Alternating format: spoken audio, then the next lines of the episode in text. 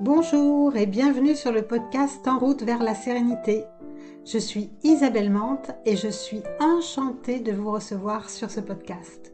Dans chaque épisode, je vous présente une tactique que vous pouvez appliquer concrètement pour retrouver une vie sereine et apaisée. 21h. Oh là là, vous vous posez enfin. Quand la journée a démarré, vous avez enchaîné. Le trajet, le travail, le déjeuner, rentrer, s'occuper des enfants, du repas. Ouf, vous pouvez enfin vous poser un peu.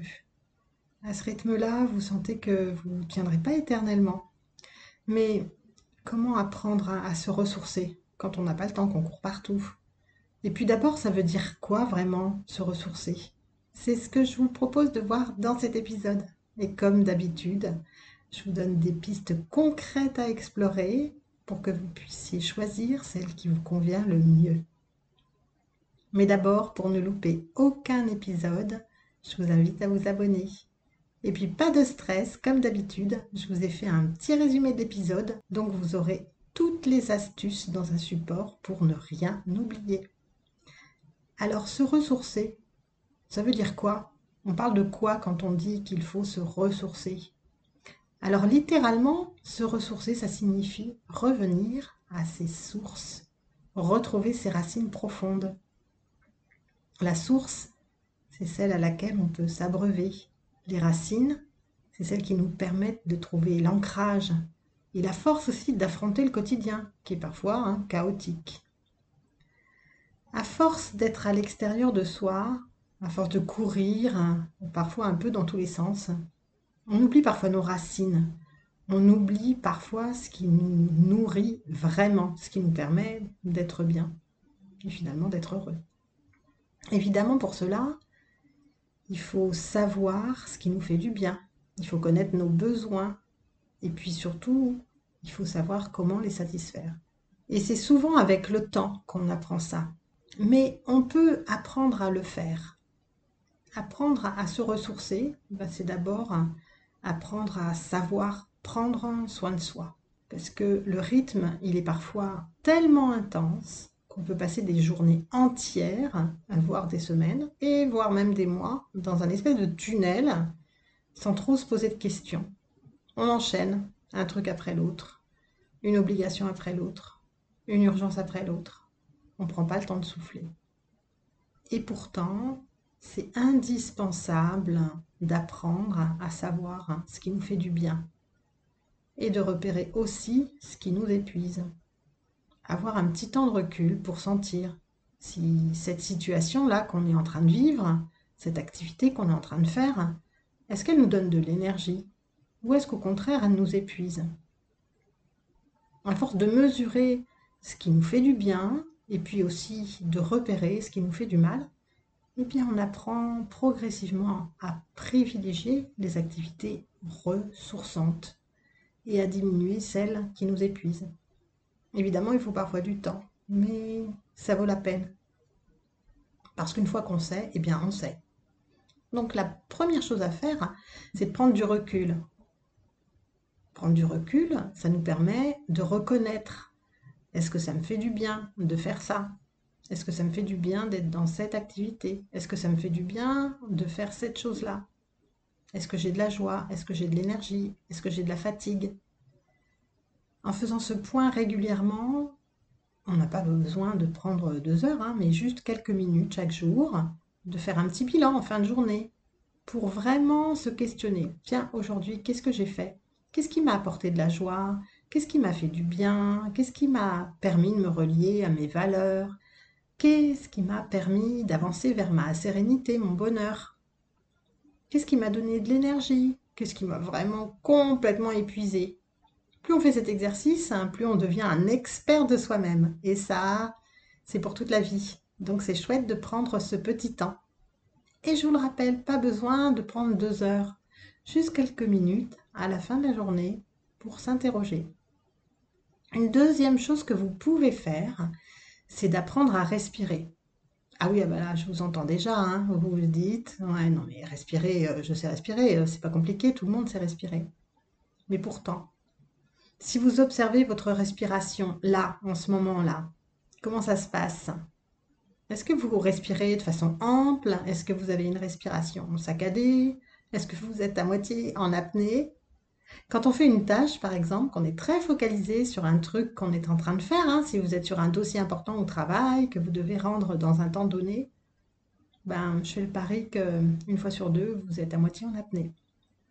Alors voyons un peu tous les bienfaits d'une bonne respiration. D'abord, une respiration ample, consciente, ça vous aide à vous relaxer. Ça aide aussi à mieux gérer l'anxiété. C'est une étude de l'université de Stanford qui a constaté ça. Mieux gérer l'anxiété simplement en respirant. Ça permet la régulation du stress. Évidemment, la première fonction de la respiration, c'est aussi d'expulser les déchets de dioxyde de carbone, qui sont franchement pas très bons pour notre organisme. Et puis, respirer amplement, consciemment, ça permet la sécrétion d'endorphines. Et les endorphines, c'est ces petites molécules magiques qui permettent de mieux gérer la douleur et le stress et d'avoir plus de plaisir. Donc respirer, c'est indispensable. Mais bien respirer pour bien oxygéner aussi ces cellules. Parce que oxygéner ces cellules, ça veut dire qu'elles ont moins de stress oxydatif. Et vous savez ce que c'est le stress oxydatif? Ben, C'est le vieillissement. Et donc on n'a pas envie de vieillir trop vite. Alors comment on peut faire pour euh, optimiser sa façon de respirer? Alors moi je vous propose d'essayer de faire de temps en temps, dans la journée, ou même le matin au réveil, ça c'est pas mal, de faire quelques respirations conscientes. Vous inspirez lentement, le plus lentement possible, et vous expirez lentement, en étant vraiment connecté à la sensation que ça va faire dans votre corps. D'abord, c'est super de le faire au réveil parce que ça vous permet de faire un petit réveil en douceur, de remettre de l'énergie dans votre corps. Et puis, vous pouvez le soir aussi faire des respirations abdominales ou ventrales.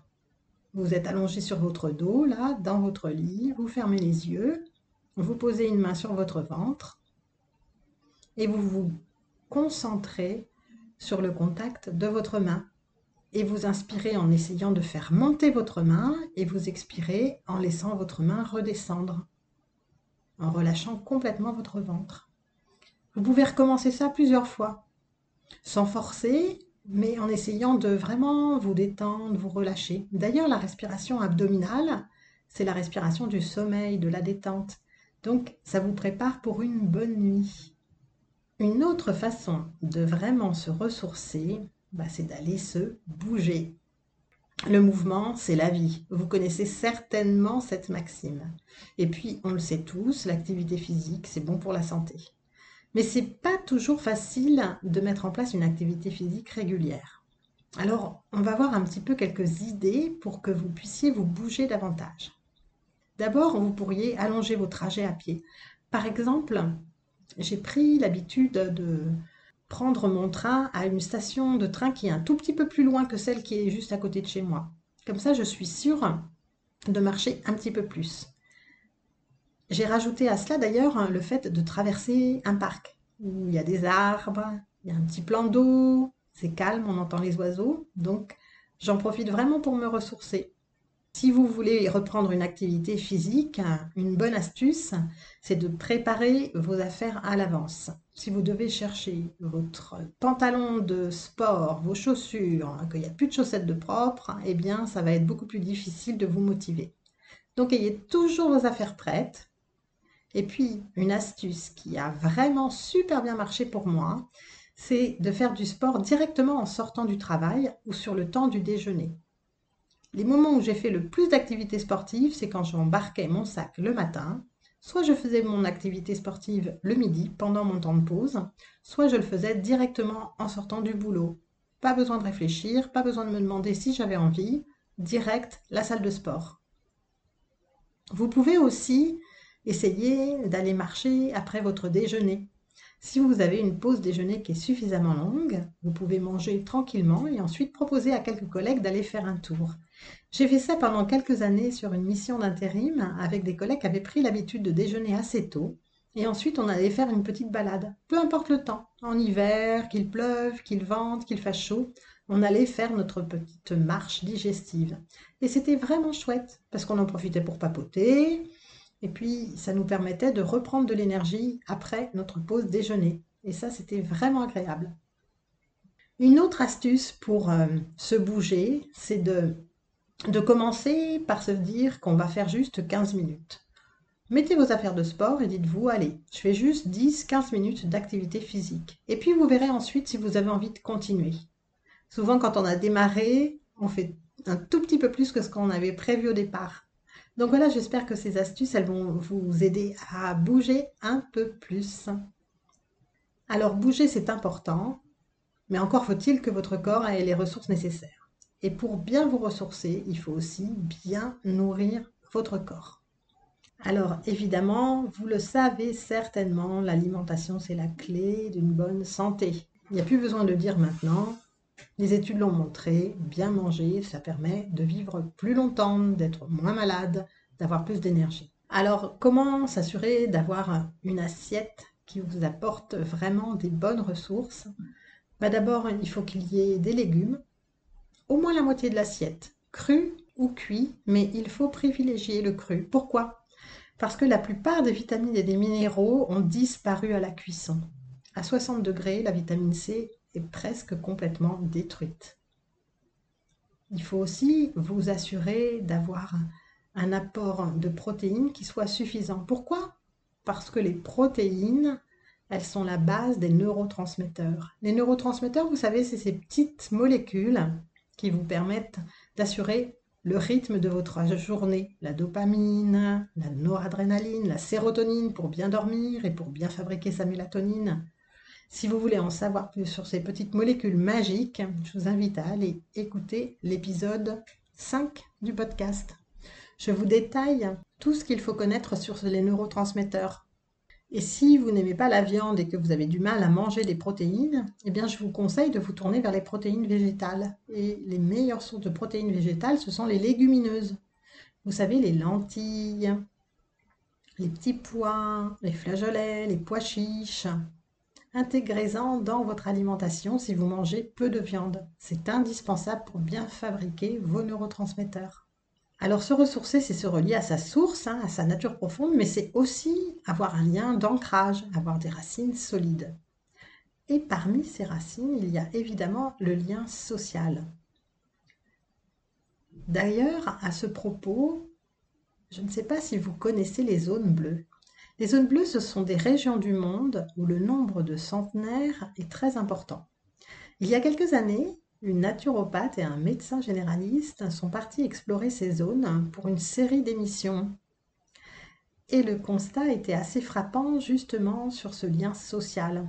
Il était évident que dans toutes ces zones, le lien social était très fort, très important. Alors il ne s'agit pas seulement d'être en lien avec d'autres personnes, mais c'est surtout de créer un lien de partage, d'échange, de solidarité. Et c'est d'ailleurs tout à fait naturel, ça fait partie de notre ADN de vouloir aider l'autre, de partager, de soutenir. Dans les moments où on se sent fatigué, c'est important de pouvoir parler, échanger, de trouver du soutien. Ça suffit parfois à se sentir tout de suite mieux. Et puis, quand on est un peu trop centré sur nos propres problèmes, vous savez, ces moments où on est toujours en train de se dire que ça va pas, il y en a marre, se connecter aux autres, ça permet aussi de voir que eux aussi, ils peuvent avoir des problèmes qui sont similaires aux nôtres, nous aider, nous soutenir, nous apporter une écoute bienveillante. Et puis, ça permet aussi de constater que d'autres personnes ont des problèmes qui sont parfois bien plus importants que les nôtres, et ça nous permet un peu de relativiser. Donc le lien social, ça c'est important pour se ressourcer, se sentir en lien avec les autres, de partage, d'écoute, de bienveillance, de soutien. Et le retour aux sources, c'est aussi bien sûr le contact avec la nature. D'ailleurs, un grand nombre d'études a montré que l'impact de la nature était important sur notre santé, sur notre humeur et aussi sur notre capacité de guérison. Incroyable. Alors au-delà des bienfaits de se balader dans les bois, être au contact d'un environnement naturel, c'est la base pour se ressourcer, pour être dans un retour aux sources. Évidemment, c'est pas toujours facile, surtout quand on habite dans une très grande ville, avec peu d'accès à des parcs ou des jardins. Mais ce qui est incroyable, c'est que c'est pas nécessaire de se retrouver en plein cœur de la forêt hein, pour avoir les bénéfices du lien à la nature. Il y a une étude, par exemple, qui a montré que les personnes qui avaient une fenêtre qui donne sur un lieu naturel, par exemple des arbres, un parc, du verre quoi, bien elles guérissaient beaucoup plus vite que les autres. Donc juste une fenêtre avec un joli parc ou un arbre, ça suffit déjà pour nous faire du bien. Mais alors, quand on habite en ville, qu'est-ce qu'on peut faire pour se ressourcer et être plus en lien avec la nature? Parce qu'on n'a pas forcément envie de faire des kilomètres pour retrouver un coin de forêt. Donc, voici quelques idées. Par exemple, vous pourriez regarder le lever, le coucher du soleil. Vous pourriez marcher pieds nus dans l'herbe. Moi, j'adore ça, surtout le matin quand il fait un peu frais et qu'on peut sentir la rosée. C'est une source d'énergie incroyable. Et vous n'avez pas besoin d'avoir un grand parc. Si vous avez juste un petit bout de pelouse, ça suffit amplement. Vous pouvez aussi privilégier les endroits où il y a beaucoup d'arbres quand vous faites un trajet. Prendre des rues où il y a des grands arbres, ça vous permet vraiment d'être connecté avec une partie de la nature. Vous pouvez prendre un bain de soleil, les yeux fermés, et puis vous laisser vous connecter aux sensations délicieuses. Et vous pouvez vous balader dans un parc, même s'il est tout petit.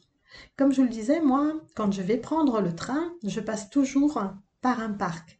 Il est juste à côté de chez moi, j'ai beaucoup de chance. Il n'est pas très grand, mais je privilégie ce trajet pour aller un petit peu plus loin, à une gare qui est un petit peu plus éloignée de chez moi. Ça me permet quand même de bénéficier de la nature à chaque fois. Et puis, bien sûr, l'idéal, c'est régulièrement de vous offrir des journées complètes au sein de la nature. Allez vous balader, pique-niquer dans les bois, aller dans un parc, aller en bord de mer, vous tremper les pieds au bord d'une rivière. Évidemment, il faut planifier un petit peu ces moments-là, mais vous verrez, c'est absolument délicieux. Ça vous permet vraiment de vous ressourcer pleinement, de recharger complètement les batteries pour plusieurs jours. Et puis se ressourcer, aller à la source de qui on est, à ses racines profondes. C'est aussi se tourner vers des activités de plaisir, des activités qui nous font du bien, que ce soit au quotidien ou plus ponctuellement. Avec le rythme effréné du quotidien, on peut passer vraiment des semaines entières à remplir toutes nos obligations et à oublier de se faire plaisir. Alors comment choisir ces moments qui nous font du bien? Ben, Rappelez-vous, je vous en parlais au début de l'épisode, il faut simplement que vous vous posiez de temps en temps la question. Qu'est-ce qui me fait du bien? Qu'est-ce qui me permet de recharger les batteries, de me ressourcer, de me sentir plus serein, de me sentir en meilleure énergie? Dans quel environnement je suis quand je me sens bien? Ça vous permettra d'identifier plusieurs activités que vous pourriez faire régulièrement pour vous ressourcer.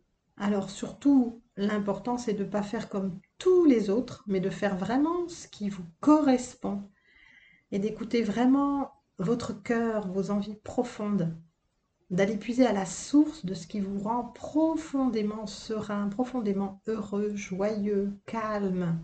Alors ça demande un petit peu d'exploration et de questionnement, mais c'est une manière puissante pour savoir comment vous ressourcer.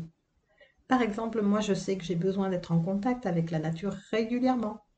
Je sais que j'ai besoin de prendre des pauses régulièrement, d'être au calme aussi. Donc, je fais attention de mettre des pauses régulièrement et de me connecter à la nature régulièrement pour me ressourcer. Alors évidemment, une autre chose que vous pouvez faire pour apprendre à vous ressourcer, c'est d'apprendre à poser le mental. Apprendre à ne pas vous laisser happer par toutes les multitudes de ruminations mentales, d'injonctions, de projections. Eh bien, il y a un outil qui est formidable pour cela, c'est la méditation. Cette pratique ancestrale, elle peut se pratiquer partout. Et puis en plus, elle peut se pratiquer dans différentes postures. Assis, allongé, debout et même en marchant. Alors il y a une multitude de formes de méditation, mais les deux méditations qui ont fait l'objet du plus grand nombre de recherches et d'études scientifiques sont la méditation transcendantale et la méditation de pleine conscience. Si vous voulez tester, je vous invite à écouter les épisodes 9 et 10 qui vous donnent les clés pour bien démarrer. Pour se ressourcer, pour avoir de l'énergie, une autre chose est importante, c'est de soigner son sommeil. C'est un des piliers du ressourcement le plus important. Et c'est pas une découverte. Mais qu'est-ce que ça veut dire d'avoir un bon sommeil? Et comment savoir si votre sommeil est vraiment réparateur? Eh bien, vous pouvez vous poser quelques questions. Est-ce que je me réveille et que je suis déjà fatiguée? Est-ce que j'ai tendance à grignoter dans la journée pour compenser des moments de fatigue? Est-ce que j'ai du mal à me concentrer? Est-ce que j'éteins le réveil encore et encore et encore et qu'il ressonne toutes les dix minutes? Est-ce que j'ai tendance à piquer du nez dans la journée? Est-ce que je suis plus irritable et est-ce que mes émotions sont plus importantes en ce moment? Est-ce que je me réveille plusieurs fois dans la nuit? Si vous répondez oui à une ou plusieurs de ces questions, alors c'est sûrement que votre sommeil n'est pas au top du top. Alors il existe une multitude de conseils pour améliorer votre sommeil et je vous en donne quelques-uns dans un article que je vous mettrai en lien dans les notes de l'épisode. Mais si la situation, elle dure, alors c'est super important de vous faire accompagner pour mettre en place un protocole efficace. Parce que les raisons pour lesquelles vous dormez mal, elles sont multiples. Et il faut comprendre ces raisons pour régler votre problème de sommeil de façon durable. Vous pouvez mal dormir parce que euh, vous avez du stress et que vous ruminez sans arrêt. Vous pouvez mal dormir parce que vous avez du mal à fabriquer votre sérotonine. C'est l'hormone qui vous permet de fabriquer ensuite la mélatonine, l'hormone du sommeil. Peut-être que c'est parce que vous manquez d'activité physique dans la journée. Peut-être que vous consommez trop d'excitants. Peut-être que vous avez des troubles hormonaux. Peut-être que vous êtes un peu dépressif. Peut-être que vous êtes en très burn-out. Il y a plein de raisons qui font que vous pouvez mal dormir. C'est important de les identifier. Et c'est important surtout de les régler assez tôt. Si vous entrez dans une insomnie chronique, ça va être vraiment très compliqué de régler le problème. Il va vous falloir plusieurs semaines, voire plusieurs mois. Donc je vous conseille vraiment d'être attentif sur ce sujet-là. Je vois vraiment trop souvent des patients qui arrivent dans mon cabinet avec des troubles de sommeil installés depuis très longtemps. Et nous avons besoin évidemment de beaucoup plus de temps pour rétablir les choses. Plus vous prenez les choses en main tôt, plus vous avez des résultats rapides pour retrouver un sommeil paisible, un sommeil réparateur.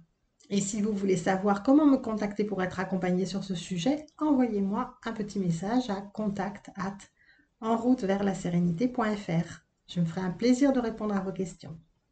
Une autre chose pour vraiment se ressourcer aussi, c'est d'apprendre à mettre de la distance avec les écrans. On est tout le temps devant des écrans. Vous savez qu'un adulte passe en moyenne 5 heures par jour devant un écran. 5 heures par jour. Il y a 10 ans, c'était seulement 3 heures. On consulte notre téléphone en moyenne, tenez-vous bien, écoutez bien ce chiffre, en moyenne 221 fois par jour. Oui, 221 fois par jour, c'est énorme. Alors, pour un retour aux sources, eh bien, apprenons à nous déconnecter des écrans, pour nous reconnecter à nous-mêmes, à notre nature profonde, à ce qu'on sent, à notre environnement, et surtout à un environnement plus naturel. Ça ne veut pas dire qu'il faut s'isoler, mais repenser les écrans comme des outils qui nous rendent service sans devenir esclaves des écrans. Vous savez qu'il existe même des stages de digital détox pour apprendre à se déconnecter? On serait donc devenu complètement addict aux écrans hmm, C'est pas impossible. Comment se ressourcer si on est sans arrêt connecté à quelque chose qui est à l'extérieur de nous? Essayez juste de débrancher pendant une journée vous vous donnez cette intention de ne pas regarder du tout votre téléphone, de ne pas allumer votre ordinateur, de ne pas regarder la télé pendant une journée complète. Alors vous allez voir, vous allez peut-être avoir tendance à vous dire que vous vous ennuyez, mais vous allez trouver plein d'autres activités très ressourçantes à faire. Vous balader, lire, discuter, téléphoner à un copain, une copine, vous connecter à la nature, aller marcher, faire un peu de sport, faire une activité manuelle, Profitez de ces temps où vous êtes complètement déconnecté pour faire quelque chose qui vous fait du bien. Et vous allez voir, vous allez trouver plein d'activités qui vous font plaisir et que vous n'avez jamais le temps de faire. Alors on résume, pour apprendre à se ressourcer, il faut faire un retour aux sources et s'ancrer profondément dans ses racines. Plusieurs astuces peuvent vous aider à vous ressourcer, à vous de trouver celle qui vous convient le mieux pour la mettre en place de façon régulière. Pour récapituler tout ça, comme d'habitude, je vous ai fait un résumé. Vous pourrez le récupérer en allant sur en route vers lasérénité.fr slash bonus 27. Je vous mettrai le lien dans les notes de l'épisode. Bon ben voilà, l'épisode touche à sa fin. J'espère que toutes ces astuces vont vous aider à trouver des moyens de vous ressourcer régulièrement. En attendant, s'il vous plaît, si l'épisode vous a plu, le meilleur moyen de m'aider à le faire connaître, c'est d'aller mettre un avis 5 étoiles sur votre application préférée. Ça vous prendra deux minutes et ça m'aide vraiment, vraiment, vraiment beaucoup. Alors merci énormément à vous. En attendant de nous retrouver pour le prochain épisode, je vous dis à tout bientôt. Ciao, ciao